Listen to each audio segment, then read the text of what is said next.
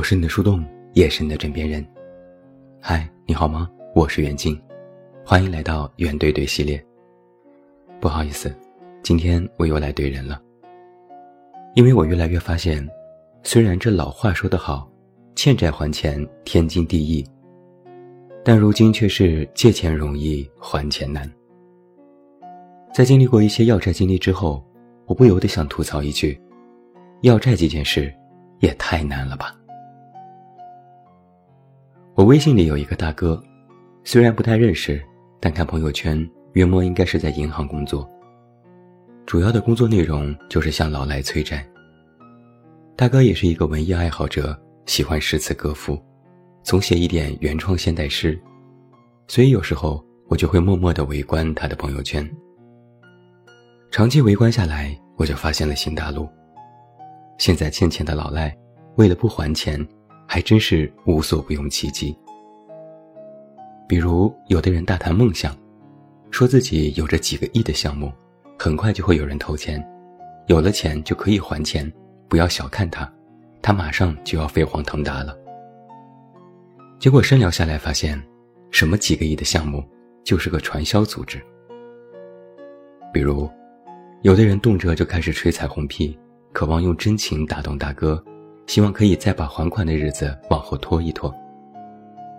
比如有的人说自己信佛，是一个非常善良的人，这辈子都在行善积德，结果大哥问一句，佛祖说过可以借钱不还吗？比如有的人在大半夜和大哥深聊，哭诉自己的不容易，说自己上有老下有小，好像还钱是一件让他们生活变得更苦难的事情。但大哥说了，这世上谁容易，越是对某些人仁慈，他们就会越放肆。比如有的人说自己正在进行文字创作，只要卖出去版权就有钱可以还了。大哥幽默地表示，突然间不想再催他还钱，让他安心地创作，但是将来如果有电影上映，是不是可以分一下票房。比如在春节的时候，有人会说放他们一马，让他们过个好年，年后一定还钱，大哥也表示认同。但说因为怀孕没有办法还钱，生了孩子就还，但2年过去了都没生下这个孩子，是不是就有点扯。反正吧，围观了一些大哥的朋友圈，我也是哭笑不得。为了不还钱，有些故事编得比知乎还离谱，反正就是能拖一时就一时，能拖一阵就一阵，到了最后有一句话，我没钱，只有命，你看着办吧。有一次我实在是没有忍住，就在大哥的朋友圈里回复了一条，我说每天看到你这样花式催债实在是辛苦，我心酸的都要哭了。大哥回复我说，理解万岁。其实我倒不是只有理解这么简单，而是我也经历过这种要债的过程，我就深知那种特别气愤但又特别无奈的感觉。就在去年双11的时候，我一个亲戚家小孩突然来找我，说自己想要辞职去大城市闯荡，问问我的意思。于是我就各种给他分析，完全没有想到其他的层面，还以为只是年轻人迷茫了，想问一问过来人的意见。第一天聊得挺好，第2天再来找我就是借钱。他说要借5万，说自己信用卡被套牢，马上要到还款日，实在没办法，所以开口了。他还信誓旦旦地表示一定要在月底还，月底就有钱了。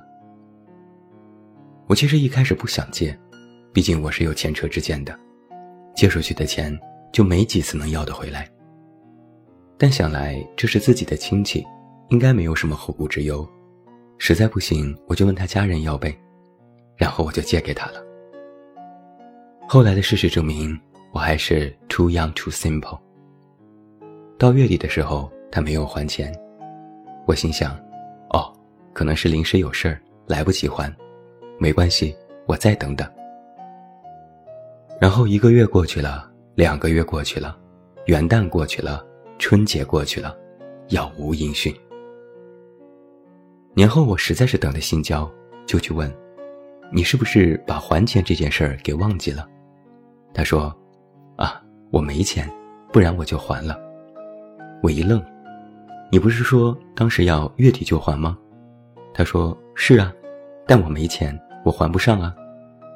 我生气地说，那我去问你家人要。他说你别去，我家人也没钱，要了也没有。那我又问，那你什么时候能把这钱还我？我还等着用钱呢。他说我没钱。反正不管我说什么，他就一句话，没钱。我真是给气炸了。然后我就把这件事告诉了我家人，我家人还说我当时就不应该借给他，借钱的时候都是说的天花乱坠，把你捧得比天高，到还钱的时候你就是孙子，怎么都要不回来。然后我爸就给我讲了一件他的事情。我爸有一个同事和他关系还算要好，在很多年前问我爸借过1万块钱，然后10年过去了，这1万块依然没还。我爸这个人呢，也算是脸皮薄的人，也一直没有催。结果过去这些年实在是时间太久，于是去问他这位同事，问我借的1万什么时候还。同事说，啊，我问你借过钱吗？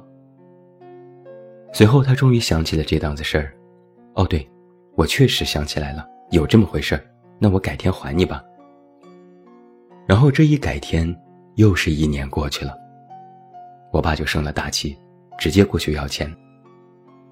最后没办法，同事把这1万还给我爸，还假惺惺地说，哎呀，拖了这么久，我给你点利息吧，多给你300块。我爸说，利息就免了，把1万还我就行。听到这里我就说，300块的利息也太少了，那10年前的1万和现在的1万能比吗？他是故意酸你呢，讽刺你呢。我爸说，我知道，所以以后这样的人我也不相处了。我爸跟我这么一说他的这件事儿，我就猛然间想起了我的另外一件事。在2012年的时候，我还在太原工作，当时有一个玩得还不错的同事，突然要问我借2万块，说自己妈妈检查出了脑部肿瘤，急需开刀手术，可家里没有存款，就想问我借钱。我当时毫不犹豫地去借给他了，我说还是阿姨身体重要，你赶紧拿钱去救急。然后过了半年，他又来问我借钱，要借1万5，说要还信用卡，不然就要坐牢。我又信了，我又借给他了。前前后后我大概借给这位同事3万多一点，具体多少金额我实在是不记得了。至于他的母亲是否真的生病，他是否真的要还银行钱，我都不得而知，但当时我都信了。有一说一，最开始他也是还钱的，有时还我1000块，有时还我3000块，有时几百块，陆陆续续给过我几次。给钱的时候还要诉苦，说自己工资不高，为了还钱去打工，开出租车，一直都在攒钱，也一定会把这些钱都还给我的。那个时候我已经到北京工作了，我还觉得怪不好意思的，客气了几句说没事，慢慢还，没有关系。然后可能人家就当真了，自从我客气了2句之后，他就消失了。对，消失了。这些年来他就再也没有找我说过话，这些年一句都没有，也再也没有更新过朋友圈，也或许是把我屏蔽了。只是前几年结婚时告诉过我，我没回去，但让其他朋友烧了礼金。这一谎言也是7、8年过去了。时间太过久远，我都不记得最后他到底还欠我多少钱，大概有6、7千左右吧。我把这件事告诉了共同认识的朋友，他还劝我，算了，别要了，这么多年了，要不回来了。一开始我也觉得，不然就这么算了得了，大家都不容易，几千块搞得老死不相往来，好像也不合适。但是现在我反过劲儿来，凭什么呀？怎么我借给别人钱，我反倒要理解别人，反倒不好意思要债了呢？还好意思哭诉说为了还钱，现在日子过得多么辛苦。当时我有恻隐之心，觉得同情他，但现在我就在想，你这不是应该的吗？谁让你借钱了呢？你不容易，我就容易了，我的钱就是刮大风刮来的吗？于是我就突然发现，我这个人真是太好心了，真正是站着借钱，跪着要债。我在网上搜一个问题，找人要债是一种什么体验？然后我就看到了各种各样匪夷所思的故事，有的人为了不还钱，真的是想尽了各种各样奇奇怪怪的办法。有的人根本不差钱，但就是爱借钱，把别人当作冤大头，当作银行，当作提款机，自己一点亏都不吃，还能拿到钱。有的人借了钱，原以为是急用，结果人家整天高消，花天酒地，看着根本不像是缺钱的模样。有的人拿了钱就玩失踪，不管怎么发信息打电话就是不回。有的人脸皮比城墙还厚，别问，问就是没钱。甚至还有的人理直气壮，会觉得不就是借了你几个臭钱，至于三天两头来催吗？我就纳闷了，拿着别人的钱一直不还，就真的这么理所当然吗？网上有人分析了这种借钱不还的人的心理状态，特别类似于占便宜式的心理活动，像是空手套白狼，借到了钱就像是自己赚钱了，花的也特别顺手。或许有些人在借钱的时候就压根儿没有想过要还，这不活脱就是一个骗子吗？骗到手了就没事了，能借一点是一点，能骗一个人是一个人。哎呀，我实在是没有精力去分析借钱不还的人，他们心里究竟是怎么想的。我今天晚上写这篇吐槽，其实只有一个目的。我以我听到的故事，以我看到的朋友的经历，以我自己的亲身经历，以我赔了夫人又折兵的损失，告诉听到和看到这里的每一位读者和听友，不要借钱，不要借钱，不要借钱。不要借钱给任何人，注意，是任何人。不然拿到钱的人，人家像是开心的赚到了，而你后患无穷。我是你的树洞，也是你的枕边人。